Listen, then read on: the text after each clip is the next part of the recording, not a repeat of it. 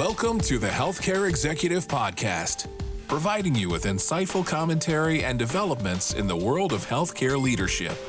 To learn more, visit ache.org. And without further ado, your host. Hello again, everyone. Welcome to the Healthcare Executive Podcast. Our guest today is Sanjeev Agrawal. He is the president and COO of LeanTaaS. We are proud to have LeanTaaS as an ACHE Premier Corporate Partner.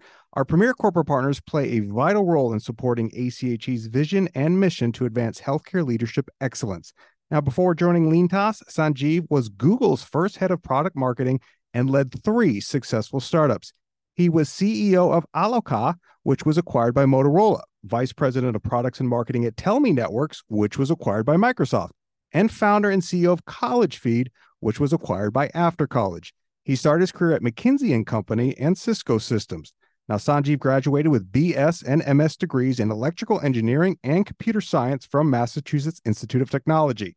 He has been named by Becker's Hospital Review as one of the top entrepreneurs innovating in healthcare. Sanjeev is also the co author of the book Better Healthcare Through Math. With that introduction, Sanjeev, welcome to the Healthcare Executive Podcast. Thanks, Eric. It's great to be here. All right, we're going to be talking a lot about AI on this podcast. So let's start with the basics. And from your perspective, how do you define artificial intelligence? You know, there are many complicated ways of defining artificial intelligence. People talk about how it's teaching a computer how to think like a human being. I don't think computers think just as of yet, so that's a bit of a stretch. Hmm. Uh, there are things about the Turing test when it comes to artificial general intelligence I think a much simpler uh, explanation is probably worth playing with to okay.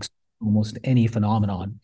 And the way I like to think about artificial intelligence is simply to be able to predict what's coming next by looking at historical patterns of data, speech, text, video, so whether it's uh, Zillow being able to predict what your house is likely going to be worth because they've seen a thousand sales of mm homes based on the characteristic of a home, whether it's Spotify, you know, sort of recommending music for you to listen to based on other people like you and what they have liked, mm where they've taken their characteristics together, uh, whether it's Netflix or YouTube making recommendations to you or Google suggesting ads to you, all of these things have one thing in common, which is they're predicting the likelihood of something happening that is based on things that have already happened. So I call it simply put, know what's coming. You know, mm-hmm. if I had three words to describe AI, AI is know what's coming. And that applies to Chat GPT because really what Chat GPT is doing is predicting the next word and then going back and predicting the next word based on historical occurrences of that word as part of a sequence of words that it has seen so far. So know what's coming is the best way I I I think the simplest way to understand AI. So let's apply know what's coming now to our listeners in the healthcare space. We're talking about hospitals specifically. So what kind of impact will AI have then on patient access, the workforce, financial resources, all of these things that come together, these aspects of the hospital system? Yeah, so you know you can uh, think about know what's coming being applied to various domains, and I'll get to healthcare very quickly. But let me give you one other example. You know, doesn't it amaze all of us that when we walk into a UPS store and we say we want to ship a package, that UPS store had no idea that we were going to walk in and give them a package to ship. Right. And they have thousands of truck drivers and thousands of airplanes and hundreds of hubs in order to be able to deliver against the promise. You might want your package shipped next day delivery or two day delivery or week long delivery. They had no way of knowing that. But what they have predicted is of the you know 50,000 zip codes in this country or 41,000 zip codes in this country, the likelihood that a certain zip code is going to assemble a set of packages to be shipped to another zip code so if you think about the enormity and complexity of the problem of managing your entire infrastructure between any of those 50,000 zip codes, and any zip code might have 10 UPSs if it's a large zip code, for example. So what they're doing is that they know what's coming from the perspective of the demand that is going to come. And they're aligning their supply to be able to meet that demand. And from an operational perspective, when it comes to healthcare, the exact same thing could be done. Let me hmm. give you a few examples. if we were able to predict based on historical usage of, say, infusion chairs in cancer centers, what the likelihood is of the number of patients who are going to come on a given day of the week and the length of their infusion treatment way in advance of that actually happening, knowing what's coming, our ability to actually pre engineer the way in which those patients come in can lead to a situation where uh, cancer centers can see more patients and those patients wait less. Why? Because much like the constraints of UPS, every cancer center has constraints like when does the lab open? When does pharmacy open? When do my oncologists work? When um, what are the shifts that my nurses have? When does the first shift start? Start. Very similar constraints to other asset-intensive, um, highly complicated industries like transportation and package delivery. Give you another example if we could predict the number of surgical cases that are likely going to be done, know what's coming from a demand perspective, by location, by hour of day, by day of week, our ability to align staffing and our ability to make sure that the right surgeon has the right amount of time available in NOR. And the last example I'll give you is um, imagine if we, based on if there, if I have a 400 bed hospital, length of stay is a big issue for every health system in this country part of the reason length of stay is such a big issue is that the facts that are needed to predict the likelihood of who is going to be medically ready for discharge are missing. EHRs don't do this very well, health systems don't do this very well.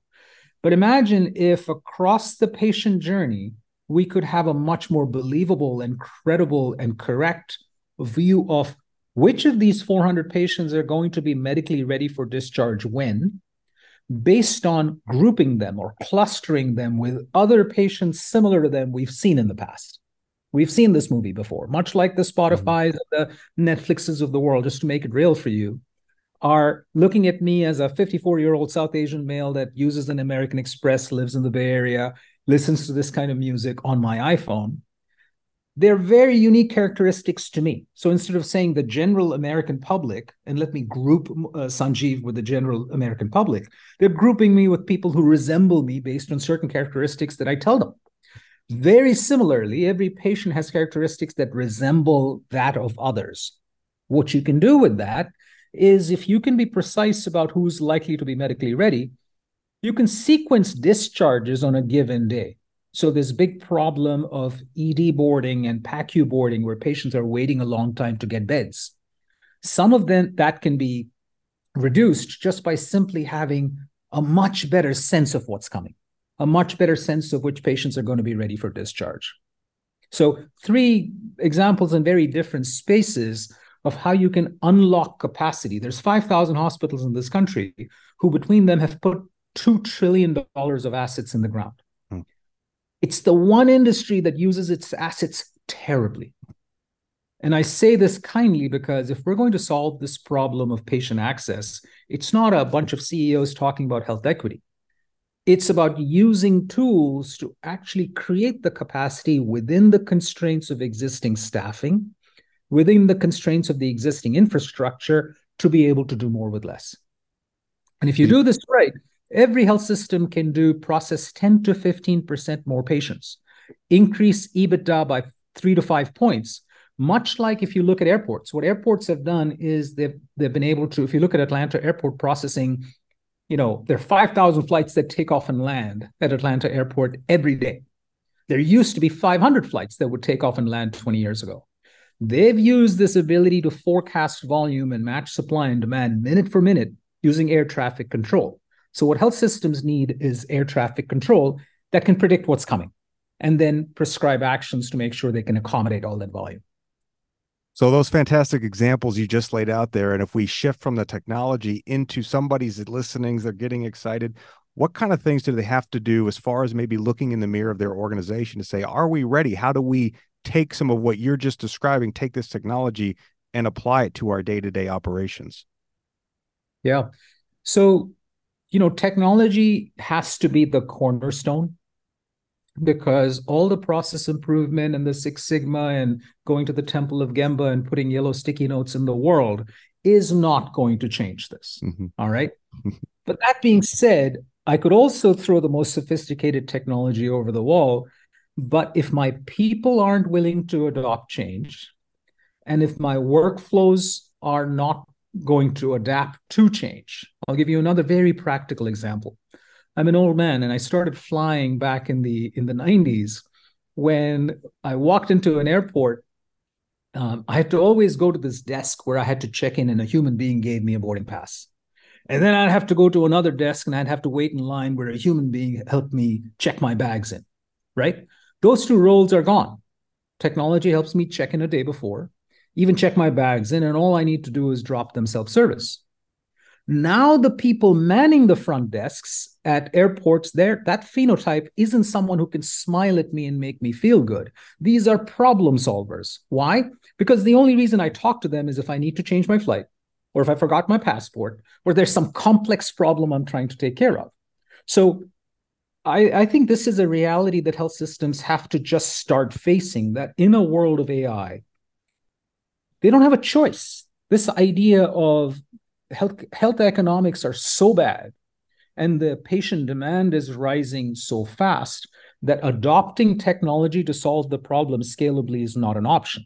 That being said you know my mother loves doing garage sales. Throwing ebay at her and saying mom use ebay is not going to work like she likes meeting the neighbors. She likes saying hi. She likes putting that thing in two toasters on, on this i love my mother to death. Don't get me wrong. I'm just saying, until I can prove to her that it's in her enlightened self interest to take a picture of the two toasters and put them on a website and be done with it, and someone will magically tell her that they want the toaster or not. Until that, the hearts and minds of the people using these tools understand that fundamentally this is going to simplify their life, nothing changes. So there's three elements to what I call the magic equation.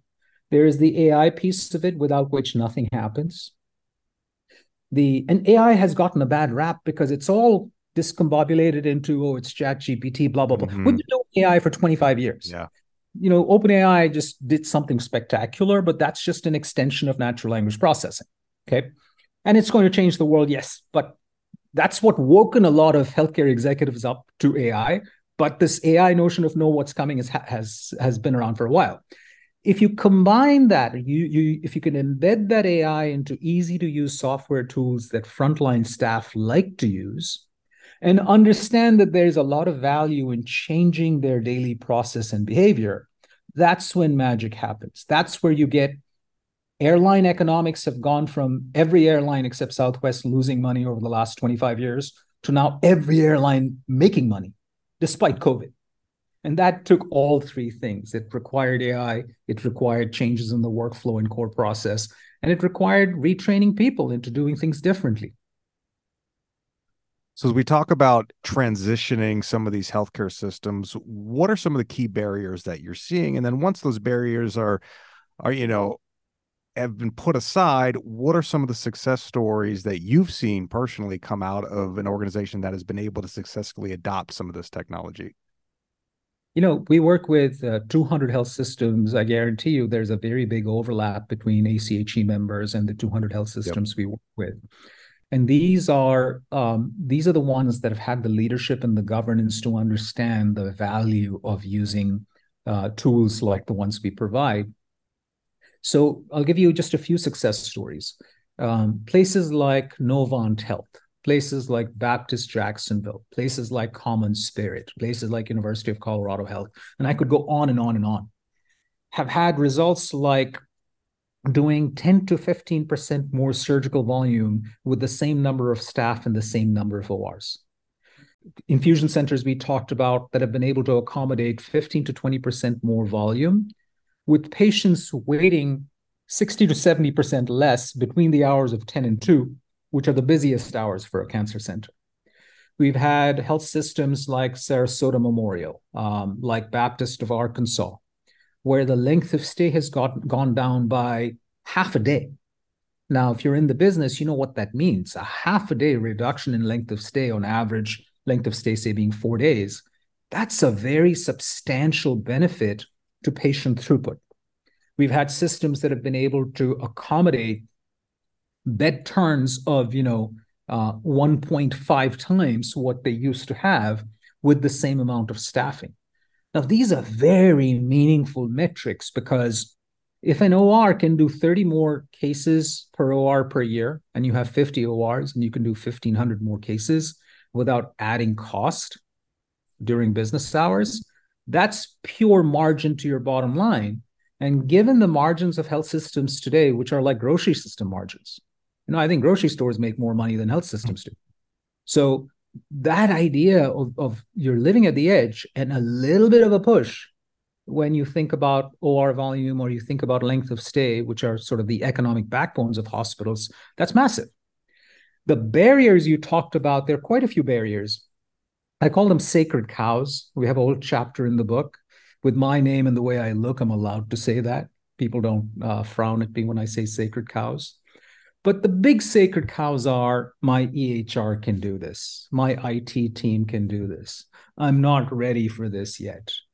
Um, you know, I'll get this for free someday in some future version of Epic or Cerner or whatever is being released.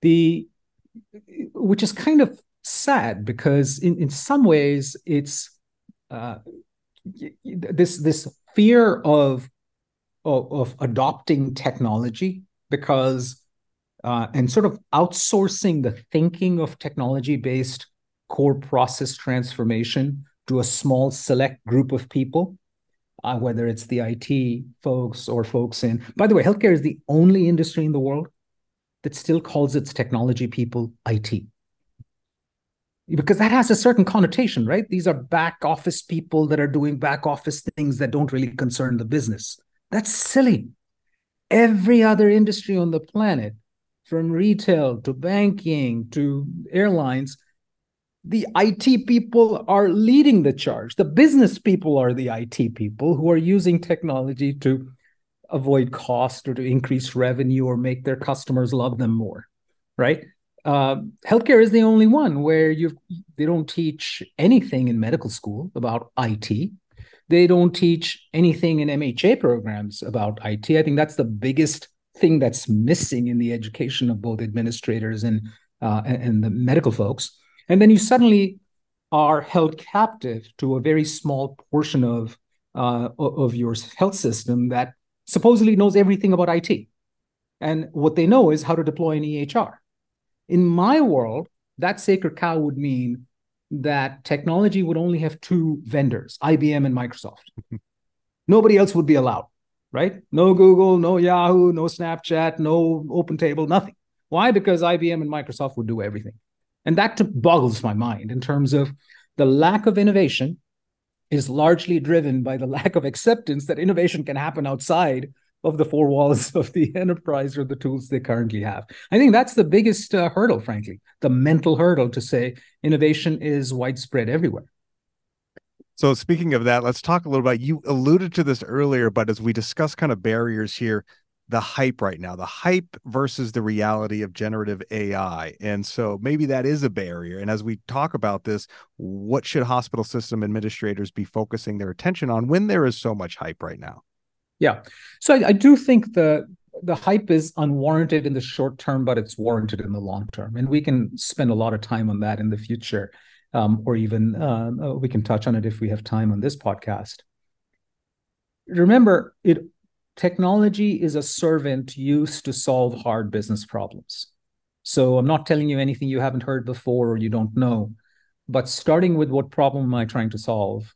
And what is the most scalable most cost efficient long term way of solving that problem typically involves the, in this day and age some form of ai so i gave you all of these other examples that have nothing to do with large language models and chat gpt the hype that's there now is largely because you can do what i call a parlor trick. You can go to oh, the chat gpt and you can type in is there god? And it comes back and says i really don't know i'm not in a position to tell you. Or if you you know you or it can write a story for you. And it is already transforming certain industries. And don't get me wrong i think the ease with which even health systems access information it's a huge revolution in how humans interact with computers. And that will continue to to to show up. But i'd hate for chatgpt to write a diagnostic for me just yet right? I'd be very careful about that without it being filtered by some human being, hopefully a thoughtful MD who's who's who's done this before a few times. All that being said, AI assisted human decision making is already here. Radiologists use this all the time to study images. If you think about protein folding and, and that being solved by AlphaFold, these are very, very real advances. So if I were a health system right now looking at it from any angle, I would start by being crisp about the problem I'm trying to solve. Things like I'm trying to accommodate more surg- surgical volume. I'm trying to give patients a better experience. I'm trying to reduce cost. I'm trying to fortify the fact that I have only so many nurses and I need to get so much done. And then go down the path of what are my alternatives to solving this problem. And I would be very surprised if at that top of the list there was not an AI based solution, just because of the nature of the beast. AI is sort of like carbon. You know, every living being is made of carbon, and that's what every solution will end up requiring. And we can talk about hundreds of such examples. So, if every solution requires AI, as we wrap up this conversation, now let's talk about the balance. And you just kind of alluding to some of those example too of where you would use AI and where you'd be hesitant to use AI. Um, how do we ensure, how do hospitals ensure that the practice of medicine retains its humanity as we adopt all these AI solutions? Yeah. So, look, I mean, even there, I'll play devil's advocate for a second yeah. and say, as you've seen reports that um, AI-based tools can sometimes seem more sympathetic than even docs and, and medical practitioners. And frankly, that's not that hard to believe. But because if I'm an irate curmudgeon surgeon or physician, very hard to change me. Much easier to train the AI to be a lot more pleasant by saying good dog, bad dog when I do reinforcement learning on the AI. This isn't really about touchy feely stuff, though. At first, can I solve the problem for the patient? So I'll give you a few examples on the um, profit side of the ledger, a radiologist maybe has seen 5,000 images in their life, and AI is probably trained on 5 million. So, would I actually trust an AI to make a more informed decision based on the corpus of data it has seen and the amount of training it has had? I really would. Because at the end of the day, even that radiologist is kind of making an educated guess. The AI is making an educated guess based on a much bigger sample size of data. Now, if you take the next step, which is the interpretation of the statistical significance of either what the AI saw or the radiologist saw, I would still want to be able to speak to a human being about it. So it's it's a bit of a convoluted answer, maybe, that I would trust the fact that the people who are mo- most at risk on the planet, I believe, are the ones who are going to resist being helped by AI way before we're replaced. This idea that if a radiologist isn't using some form of guidance from a an intelligence that has seen far more than they have would worry me. Why why would that be the case given that this is available? At the same time, personally I would like to interact with the radiologist or the person interpreting those results and understand the human aspect of it. Because at the end of the day there's one other big statement that may be kind of obvious, but let me state the obvious everything in medicine is probabilistic. There is no 100% anything, right? Unlike the laws of physics and mathematics, there are no laws of biology. As soon as you cut somebody open, there may be a 99.99% chance of something, but it's typically not a 100% chance. But it's a 100% chance that if I throw a ball up, it's going to come down. What that means is if I can reduce the uncertainty based on using AI to predict things that are more likely than not, chances are the outcome will be better. Now, there's a whole host of, host of emotion around this and patient experience around this that I still think for the longest time will require human beings.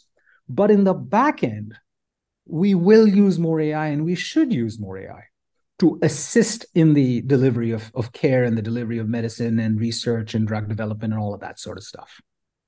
Well, Sanjeev, what a fascinating discussion we've just had. Thank you so much for joining us on this episode of the Healthcare Executive Podcast. It's my pleasure. Thanks for having me. And we want to thank LeanTaaS, of course, for their support as an ACHE premier corporate partner. Uh, we thank you so much for listening today. As always, we'll catch you next time right here on the Healthcare Executive Podcast from ACHE. This has been the Healthcare Executive Podcast. Brought to you by the American College of Healthcare Executives. If you've enjoyed the show, please consider rating and reviewing on iTunes or your podcasting app of choice.